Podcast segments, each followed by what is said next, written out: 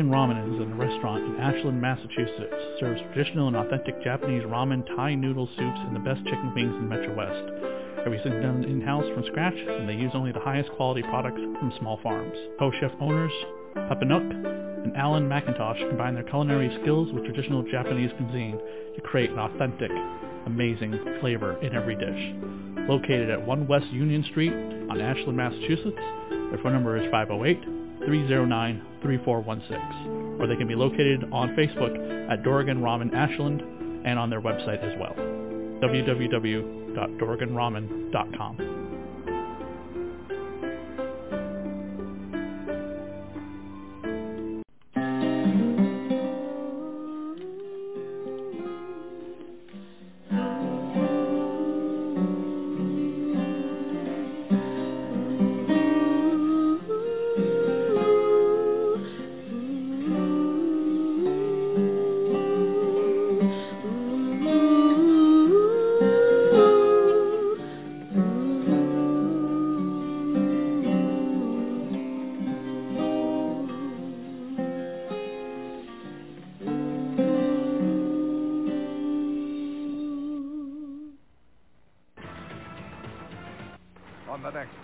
episode of War of the World. For some reason, all the long-distance lines are out at this end of the continent. The aliens take control of world communication. Fate of the world is resting in the hands of the phone company. Harrison must find the key to alien defeat. I know they're around here I can feel them. Can the team stop them in time? Sylvia! Alien takeover. Look out! On the next all-new episode of War of the World. Welcome back to another exciting episode of the Dead TV Podcast, podcast dedicated to all the canceled TV shows in the science fiction, fantasy, and horror genre. I am your host, Dr. Chris. And I'm Mr. Zeneca. And if you were watching this in 1989 and watched that preview of the episode that we just played, which I found on YouTube, you would have been spoiled by one of the main characters, or the one of the new, not main characters, one of the new characters introduced in this episode because they spoiled that in that trailer. that was like, whoa, don't watch that preview before you watch this episode. New characters have a pattern of like, they're going to get killed, they're not going to survive, they're probably going to become an alien, so it's not that big of a uh, spoiler, maybe. Maybe. And Mr. Zeneca has the episode for us, episode 17. Season 1, Episode 17, The Meek Shall Inherit, originally aired February 13th, 1989. The aliens plan to disorganize human society by paralyzing its means of communication. But that's not really what this episode is about. No, and there's it's a terrible IMDb description. It's also about the return of Sylvia Van Buren, the actress from the original movie, who befriends a homeless girl named Molly. Yeah. Which is like the bigger focus of the episode. The communication thing is like right in the beginning. But I was completely triggered in a corner in the fetal position crying because of the snow. Oh. because of the snow that never ends in the Northeast. How many inches of snow did you get? I mean, it's it, it, apparently we're up to like 50 or 60 or something like that. It just keeps piling on top. I mean, the roads are clear obviously right now, but it's just like it just keeps coming and coming. Where you live, you're used to the snow versus like Texas where everything was destroyed by the snow. Oh, I thought everything was destroyed by the incompetence of uh, politicians. Oh, Oh! oh, we got somebody who's pissed at us for getting into politics. Oh, I'm not even joking. This guy was like, I listened to the show, but you guys are too political. And I was just like, are you freaking kidding me? We get into it because of what's going on in the show, and we make a joke once in a while. Not sure that'll change anything, but Right. uh, I mean, we're dealing with a show where the government employs a task force to hunt down aliens in the 80s during the, uh, I would say it was the Reagan era. No, now we're in the Bush era. yeah, and, and that it was the era of the Great Satanic Panic as well. Right, and you have two main male characters who are a right-wing and left-wing nut jobs. I mean, come on. if you can't figure out which one is which, then you, you need to rewatch the show, people. Most of this episode is just dealing around the life and trials of the hobos. Right. What's funny though is we start out with this like, but Bobby said to Linda told Johnny that Mary said that I called him, and I'm like, what is going on? And then that guy, whoever she's talking to, classmate, boyfriend, gets blown up in a phone booth. like, holy crap. yeah, and the telephone melts spectacularly. Could you imagine if somebody threw a bomb into a phone booth that Superman ran into or Clark Kent ran into? They would discover he's Superman like that. Oh my god. Yeah, the entire string of telephones and wires just overloading and exploding was pretty impressive. You know, I was actually looking forward to more of that on a larger scale when they said that this episode was about breaking down the communication methods. And but the, we didn't get into that. And the phone melting of the teenage girl complaining about whoever said who to what was kind of funny. Reminded me of I don't know why, but it reminded me of Videodrome for some reason. But I'm probably thinking of the wrong movie. What is a movie where the phone melts? I mean, Um, in Stranger Things, it melts and chars. Right. Okay, that's what it was. Maybe it was that. Stranger Things is relevant because we're in the 80s, and Stranger Things is maybe coming back one day. End Uh, of this year, I suppose. I think it's going to be this year. I think they were halfway filmed into the next season before the pandemic happened. Then they had to move the production to a s- to a country that you know could get their crap together. Daughter, by the way, I think is the character, and then there's mom and dad. This is it. That's their one IMDb credit, by the way. Mom, dad, and daughter all have like a single IMDb credit. Dad actually has a couple others. Behind the Glass Door, the Hannah's story might have been one of those lifetime movie of the week kind of things. Whenever you hear Hannah's story, that's what I always think of. Lifetime movie of the week. Mom was in Hairspray. the movie based on the play. Uh, and Molly is played by Deanna Reeves. I don't know her at all. Was she in Well, anything? she doesn't. She doesn't have a lot of like serious IMDb credit. She had, does a lot of bit parts here and there, but her major role was as a leading character in the show Ready or Not. She I plays. Lucy Ramone. Definitely don't know that one. Two teenage Yeah. friends come of age while going through life struggles together. Sounds riveting for the 90s. But, however, she was on another show that we've done before, and not Friday the 13th this time. was she on She was on Witchblade. Oh, who was she on Witchblade?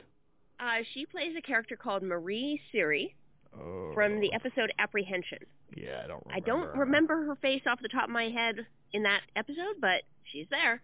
Okay, and she pl- comes back, I guess, in Doomsday to play Grace, so we'll see her again at some point. Moving on from the drama of the days of our lives with the phone booth explosion, alien homeless people, and then we go to uh, Sylvia once again. And now, for the first time ever, Ann Robinson has a haircut that makes her look like her movie counterpart. Or herself in the movie, sorry, not her counterpart, she's the same character from the movie. Whereas before she had really weird bushy hair. I guess that was the style of the 80s. I mean, Angela Lansbury had that same type of haircut. You know what I mean? Older women Yeah. in their 50s style haircut. But this actually looks like her hairstyle exactly the way it was in the 50s movie. Now, she was black and white in that movie, so she probably could have had red hair then too, right? I think so. Yeah, but she actually looks like herself now. That was kind of striking. I was like, oh, so that made me very happy. But I don't know how many more episodes we get with Sylvia Van Buren. I was kind of surprised we've had two more. I thought it was just the one. Yeah, I, I don't know. We Yeah. are terrible at getting people on this show because she's still alive today. We could probably try and reach out to her for an end of season one kind of thing because I don't know if she comes back for season two. Okay, so this is her final episode, by the way. She's not in the next episode, so does Harrison just send her back to the insane asylum? We're going to put you back where you belong. I guess. I- going to take care of her when she's going through her fits of alien feelings? well, they could. They do have an empty bunk with the death of the groundskeeper. What's his name? oh, Oh. yeah. Midnight Movie Massacre she was on too. She played Sylvia Van Buren as well, but I don't know if maybe they were playing the World the World's TV the the movie. I don't know. We could try to reach out to see if she wants to come on the show. Again, it's I was kind of surprised to find out she's still alive. She's in the last page of Summer, which came out last year, which I don't know what that is. And of course, I remember the fact that she returned for to play the grandmother in War of the Worlds at the end of the movie. But she also played Sylvia Van Buren again in The Naked Monster the same year as Tom Cruise's film. I don't know what that is.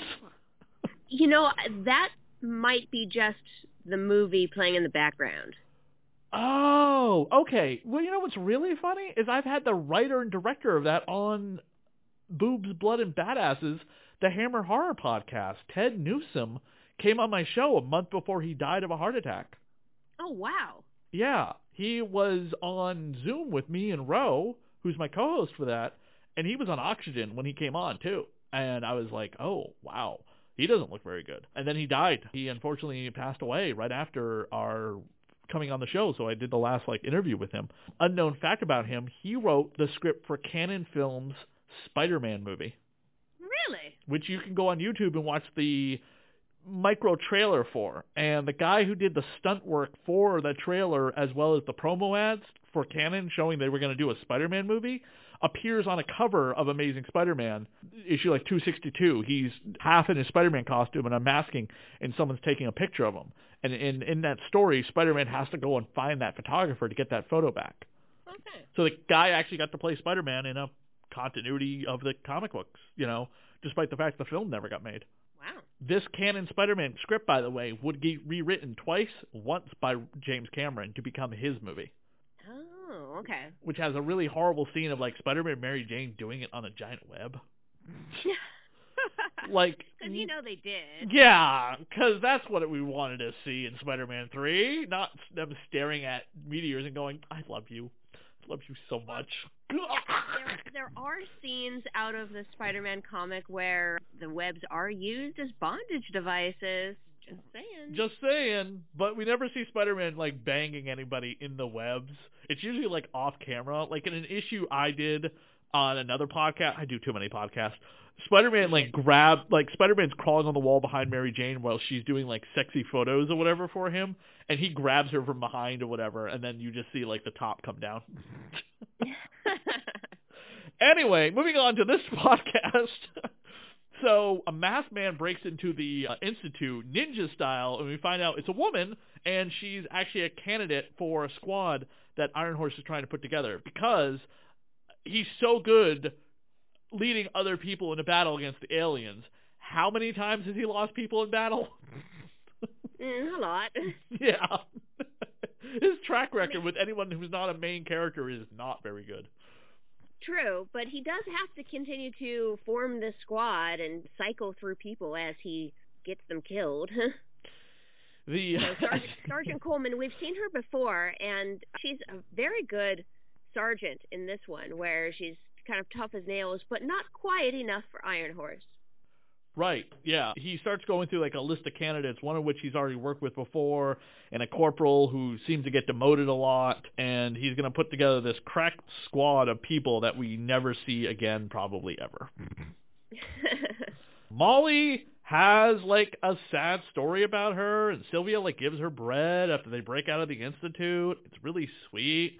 So the tragedy of kind of knowing what's going to happen to her possibly of her never probably returning or her getting turned into an alien is just a downer for the whole episode. yeah, it really is. You know, this episode turns from the communications uh, shutdown to being about the lives of the hobos and them trying to take a truck that contains something that we're never really told about, but it's some sort of power source for this communications breakdown machine.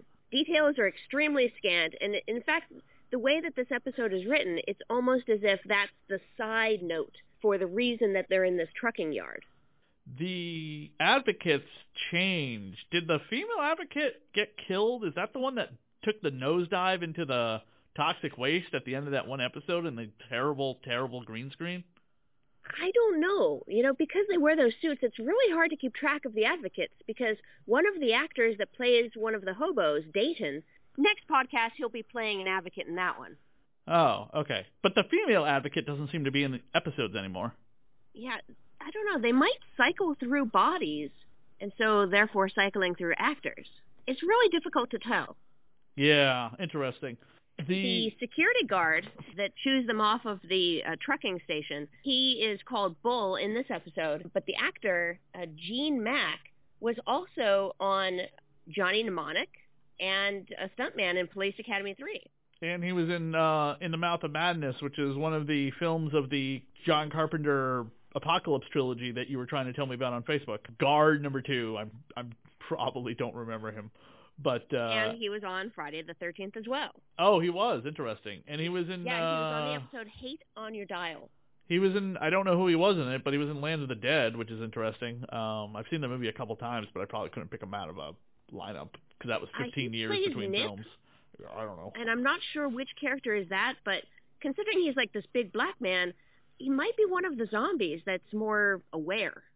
Oh, yeah, maybe. I gotta figure out what episode it is because I don't think I've watched this one yet. There's an episode of Forever Knight called Dark Knight: The Second Chapter where he plays mechanic in the episode, and I'm like, I'm rewatching Forever Knight right right now. and I don't remember I've come across that episode, so I don't know if that's from season three or not. That's where the production really got wonky, and they had to keep moving stuff around. So, but uh, yeah, we'll see this actor again coming up in season two, I think. Yeah. So he gets killed because nobody can live on this show to continue on. That's how you don't have to worry about recurring characters. You just kill them off. But it helps if you actually kill them off and not just leave them like hanging like Blackwood's, you know, ex-girlfriend. Yeah, when they just don't disappear mysteriously, we actually do have a final death scene for these characters. Correct. Poor Molly getting and turned into an alien is really sad because I mean, she could have like I don't know. There's just well, she she didn't listen to Sylvia. Sylvia said, "Don't go out there. Don't I?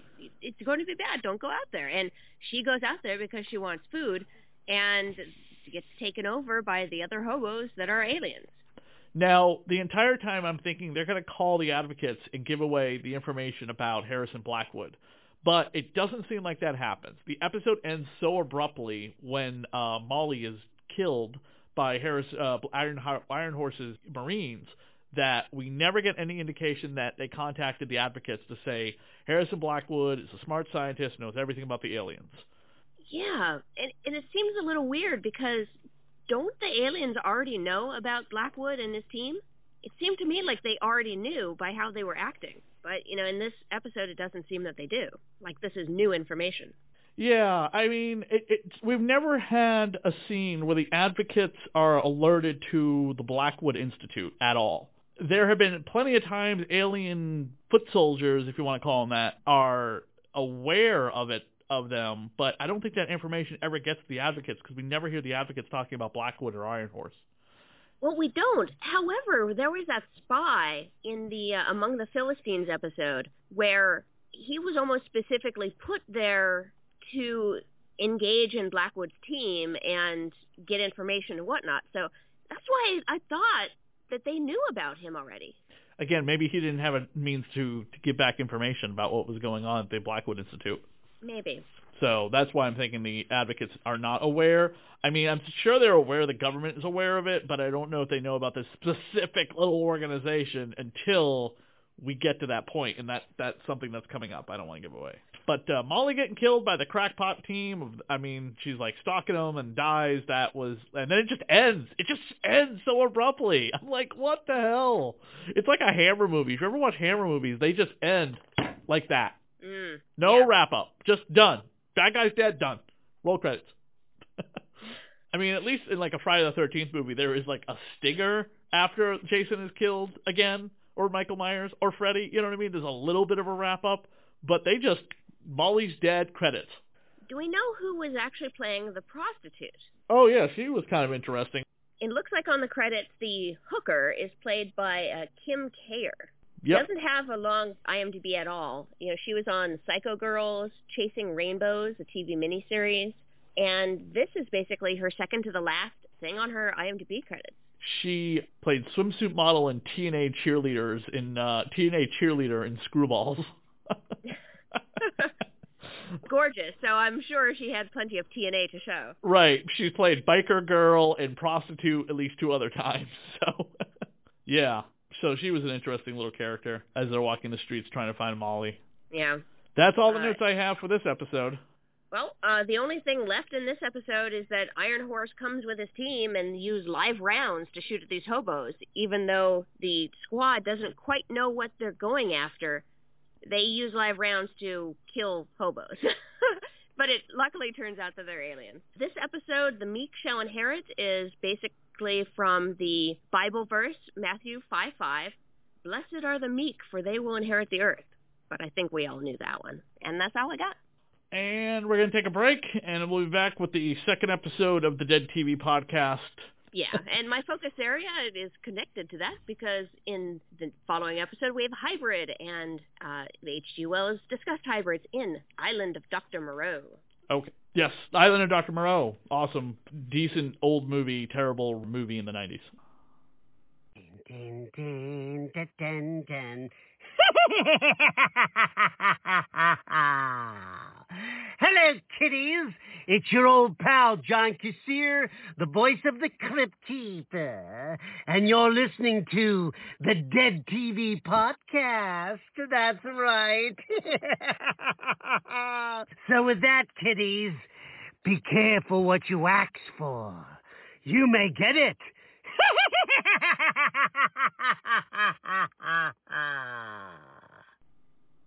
Before DNA splicing, advanced cosmetic surgery, or CRISPR genetic modification became our scientific reality, they were the stuff of science fiction. In fact, H.G. Wells was the first to imagine such things. Today, I'm going to talk about H.G. Wells' next novel, The Island of Dr. Moreau, published in 1896. This book created a subtype of science fiction that we now call uplift, which is where animals are enhanced to become a more higher sentient life form. Think of Rise of the Planet of the Apes, Flowers for Algernon, the client species in Mass Effect, or Snowball from Rick and Morty. The plot of The Island of Dr. Moreau revolves around a man by the name of Edward Prendick, who tells the story to the reader of his capsizing and rescue from sea, and ends up trapped on an island run by a scientist, his assistant, and a bunch of human-animal hybrids and animal cross-species, leading to disastrous results. Now, I'm sure you've come across this particular theme before, as echoes of the story have touched nearly all of our pop culture, but allow me to break it down in a more direct timeline. H.G. Wells wrote The Island of Dr. Moreau in 1896. It was, in part, a fictionalized expansion of an essay he wrote in 1895 called The Limits of Individual Plasticity, which discussed the use of chemical modification and vivisection, that is, the surgical opening of a live creature, for experimentation. He wrote this to illustrate the scientific uses and dangers. So in the novelization of the idea, he took it to its ultimate form and ultimate cruelty, to drive home the idea that animal vivisection was wrong. As a side note, animal vivisection was outlawed in Britain in 1876 with the Cruelty to Animals Act, but illegal human vivisection as torture was done in World War II by Josef Mengele and as an execution method in Cambodia in 1979 at the Tuol Sleng prison. The Island of Dr. Moreau was another huge success in 1896. However, H.G. Wells accused Joseph Conrad of plagiarism when he released his book, Heart of Darkness, published in 1899. Although there are similarities, Heart of Darkness is more about the dehumanization of the African people and the horrors of war and the cruelty of men. It wasn't a commercial success like The Island of Dr. Moreau was. However, there have been a great number of media produced from it, including the movie Apocalypse Now and an Orson Welles Mercury Theater on the Air radio production in 1938. Jump to 1913. The first film based on The Island of Dr. Moreau was a French silent film called The Island of Terror. In 1921, a German silent film adaptation came out called The Island of the Lost. Both were unauthorized versions of H.G.'s work. The next film was authorized, and you can still find a copy to watch. It was called Island of Lost Souls, released in 1932, starring Bela Lugosi. H.G. Wells was extremely disappointed when he saw the final cut. Understandably so. The Island of Lost Souls added a female Panther Woman character for a romance that just wasn't in the book. Veritably, shoehorning in some type of romance or attraction continues in most of the adaptations of the book. Whether that is done for mass appeal or to include a main female character, who's to say? It's just a strange addition when the theme of the book is more about right and wrong, science and godliness, and what does it really mean to be a man. Another point that is left out of all the adaptations is that the story continues past Dr. Moreau's death. After the Beast Man kills Dr. Moreau, the book goes into the main narrator's loneliness, his wonder at how normal the beasts have become to him, and their slow degradation back into animalistic behaviors. The measure of their society began with a set of rules of law dutifully recited and can be found in most of the adaptations. Here's a clip. He must learn the law, say the words, not to go on all fours, that is the law. Are we not men? Not to suck up drink. That is the law. Are we not men? Not to eat fish or flesh. That is the law. Are we not men? Not to claw the bark of trees. That is the law. Are we not men? Not to chase other men. That is the law. Are we not men? We ran through a long list of prohibitions. His is the house of pain. His is the hand that makes. His is the hand that wounds. His is the hand that heals. And so on for another long series. His is the lightning flash, we sang. His is the deep salt sea. His are the stars in the sky. A horrible fancy came into my head that Moreau, after animalizing these men, had infected their dwarfed brains with a kind of deification of himself. When Dr. Moreau's House of Pain is just a lingering memory, the narrator spends over six months becoming scared as he too declines in his ability to recognize the man-beast from man. He shuns humans when he returns to the mainland, seeing the animal traits in man, and it scares him just as much as being on the island. There have been 11 movie adaptations, over 12 TV homages, two radio series, six songs, four video games, and 12 books that directly use the Dr. Moreau theme. You would be hard-pressed to never have come across some of these. There's Spy Kids, Island of Lost Dreams, Fallout Villains, references in Johnny Bravo, Orphan Black, Batman the Animated Series, Sliders, Spliced, Venture Brothers, the Mike Tyson Mystery Series, Champions Online, and even South Park that specifically uses a version of Dr. Moreau from the very badly reviewed 1996 film starring Marlon Brando and Val Kilmer. Speaking of which, that characterization of Dr. Moreau with the head wraps and the mini-me was entirely Marlon Brando's doing. If you want some really what the fuck behind the scenes info on that film, go check out the movie Lost Soul, The Doomed Journey of Richard Stanley's Island of Dr. Moreau. It's mind-blowingly nuts. The costumes for the beasts are top-notch, but that's really the only strong point of the film. Out of all the adaptations I saw, and I did see quite a few of them, the best one is the 1977 version with Burt Lancaster and Michael York. The animal fight scenes use real animals, and it includes a plot where Dr. Moreau starts turning the human protagonist into an animal. Totally not like the book at all, but it is highly entertaining.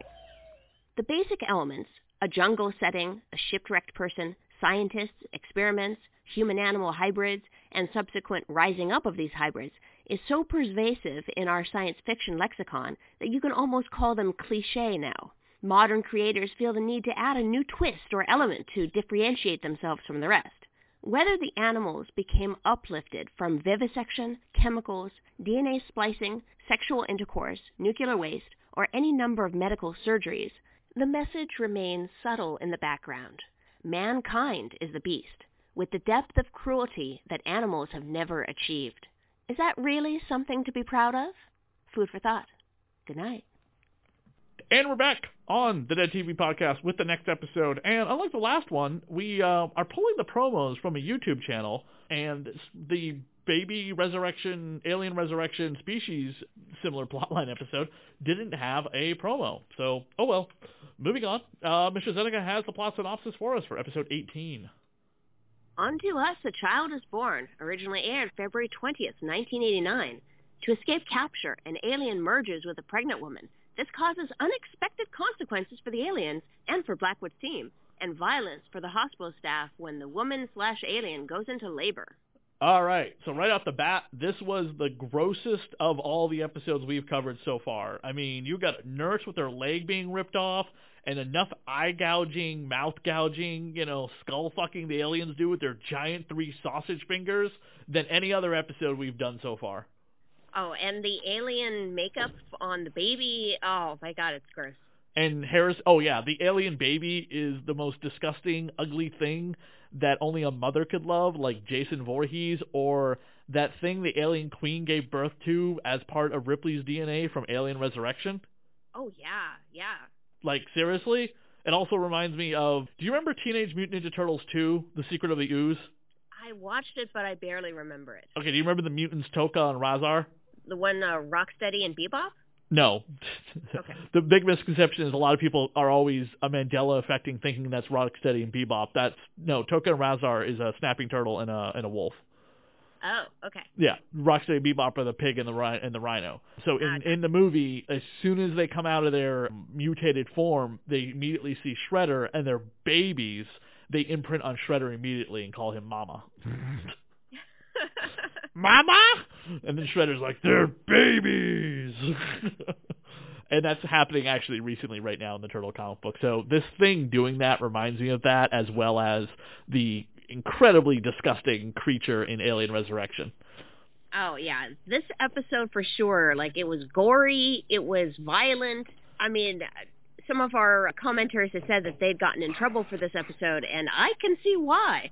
This is just terribly graphic episode. One person gets thrown off of the balcony and dies in the mall. Like it all starts with this weapon in the mall that's this gas and we never get back to that mall to find out whether the mall was saved or the weapon removed, nothing like that. We just follow this plot line where these aliens are, are being chased by the security guards and then have to evade them and then the the eventual jump into the pregnant woman leads to a hospital visit, et cetera, et cetera, and then chaos ensues. So we never go back to the mall to see, you know, what happened to those hundreds of people that were in danger. I thought it was going to be aliens at the mall for a beginning of this episode because I didn't read the episode description before watching it. I do most of the time, but this one I, I was just in a rush to get through these two episodes because I've had such a busy week, and I I was like, oh, aliens in a mall. Oh no, it's aliens in the hospital. Oh no, it's something out of Species or grosser. Hmm. so in Species, for anyone who hasn't seen that movie, Natasha Henstridge, alien mutant, alien human hybrid DNA creating like the hot 19 year old Natasha Henstridge and then she needs to mate with somebody, so she, you know, gets busy with Doctor Octopus, and they create, you know, her alien baby, which doesn't ever live on in anywhere other than comics. So, and then Alien Resurrection, same thing. Uh, like Ripley's DNA is spliced with Alien Queen DNA, and then there's an alien human hybrid, and it's gross. and Yeah. this thing is ugly as sin.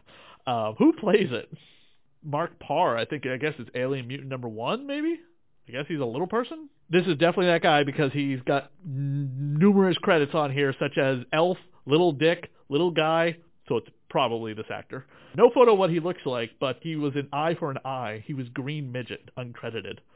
Okay, then that's our guy. Yep, he's on Trailer Park Boys. I don't watch that. Do you? No, it's a little bit too idiotic for me. Oh yes, it definitely looks like Jackass. And if it's not, people, you can correct me. It just it looks like Jackass, and I'm not a big fan of that. Yeah. I'm I'm a fan of that when it's like in the context of a movie, like if Jim Carrey does it, you know what I mean? But just to watch people being punched in the balls is just like not funny. I mean, if I wanted to see that, I could just go to TikTok. Actually, you know, what? I've been putting up some decent TikTok videos. One of my, if you can believe this, one of my TikTok videos has over 900 views, and it's a review of, it's a quick, funny review of, uh, I bought a vampire motorcycle. Never mind the fact, by the way, I have TikTok videos up of my footage of when I went to Vermont over the summer to visit the locations of Beetlejuice. You know what I mean? Those blew up within like seconds, but nobody's watched them ever since. I do not understand TikTok. yeah. I wrote down gross Nancy with the horrible eyes gouge, and that is just right. Oh my god, that's worse than the leg with the nurse. Oh, oh god, I thank God I wasn't eating. Well, that the the corpse on the bed is her husband. Gross. Very gross, very gross. The actor that plays Nancy, her name is Amber Lee Weston, and she was also on the Campbells TV series, Neon Rider, and The Twilight Zone in the episode Extra Inning. Which Twilight Zone? There's been four TV series. The Twilight Zone from the 1980s. Ah, okay. I just watched a cursed film about the Twilight Zone. Have you seen that show on Shudder? No, I don't have a subscription. Oh, there's like Shudder, Shudder 30. There you go. That's a free month. Oh, okay. You can t- put in Shudder 30, you get a free month. Um, I recommend highly watching cursed films. It is insane the stuff about these. You know what I mean? They're not getting into the supernatural behind it. They're getting into why these films cursed, possibly. You know what I mean? Hmm. They're taking it from a real world perspective, not like, oh, there's demons or oh, you know, Brandon Lee's curse of the Lee family. No, n- none of that nonsense. It's they take it from a very subjective, real world view of what is going on with these movies and what happened, and it's unbelievable the stuff that they've uncovered and talked about. And some of it's been retread, but they do have brand new interviews with people who have constantly never wanted to be on camera until now. So Wow. and they do the Twilight Zone movie, which we all know what happened with that. The actor and the two children who were killed by the helicopter crash. Yeah, that's so tragic. Ugh. As far as I'm aware, War of the Worlds, the TV series, didn't really have a big body count in any kind of way, but there was accidents on set that I'm sure has led to a lot of the reasons why we will not get anybody from the main cast that's still with us on the show. But we keep trying. Yeah.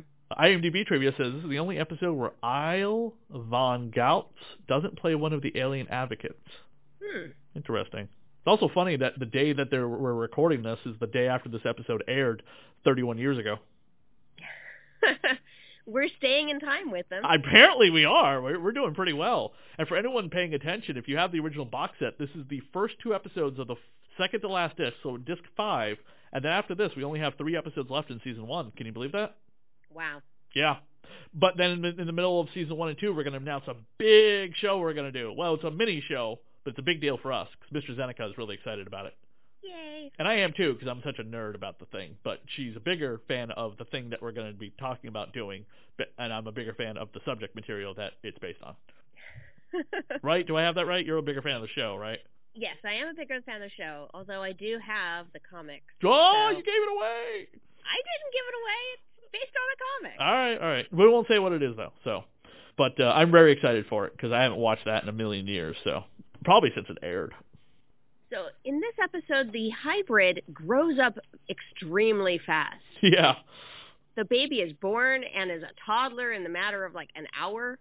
And then they say that the the kid could be 35 walking around. They just didn't know, and ends up still being a, a child. But it's really weird that the alien that it comes from, Nancy, like she's attracted to this child and almost hones in on them, and they're trying to find each other in the hospital. It almost seems that it's like the one soul from the alien, if they have souls, split into two bodies because she mentions about having to rejoin and sacrifice this creature in order to become one again. Focus area with the hybrid people, animal, disgusting creatures kind of thing. Definitely very relevant to this because it's uh, only faces that mothers could love in both contexts of the Island of Dr. Moreau and this. Exactly. And- Exactly. And the scientific ways that hybrids form, at least in science fiction, extremely relevant to this episode. It's almost like I planned this. Did you also cover the episode of The Simpsons that parodied? No, I didn't mention that, but I do mention a lot of other things because the Island of Dr. Moreau has an extremely large amount of pop culture references. in the movie Van Helsing, the prequel comic book that Dark Horse put out for the movie, the one starring Hugh Jackman, that was going to be like its big franchise, but it flopped at the box office, so it was just one film and an animated movie and a video game and a toy line. That's how big they thought Van Helsing was going to be. The prequel comic book, he fights creatures from the island of Dr. Moreau. Yes. Yeah. There, there's a lot out there. Like, I could have had this focus area be an entire half an hour, but I pared it down significantly just so that we could, you know, get through it. yeah, yeah, yeah, yeah. We, we we try to keep these episodes under an hour. So, Yeah.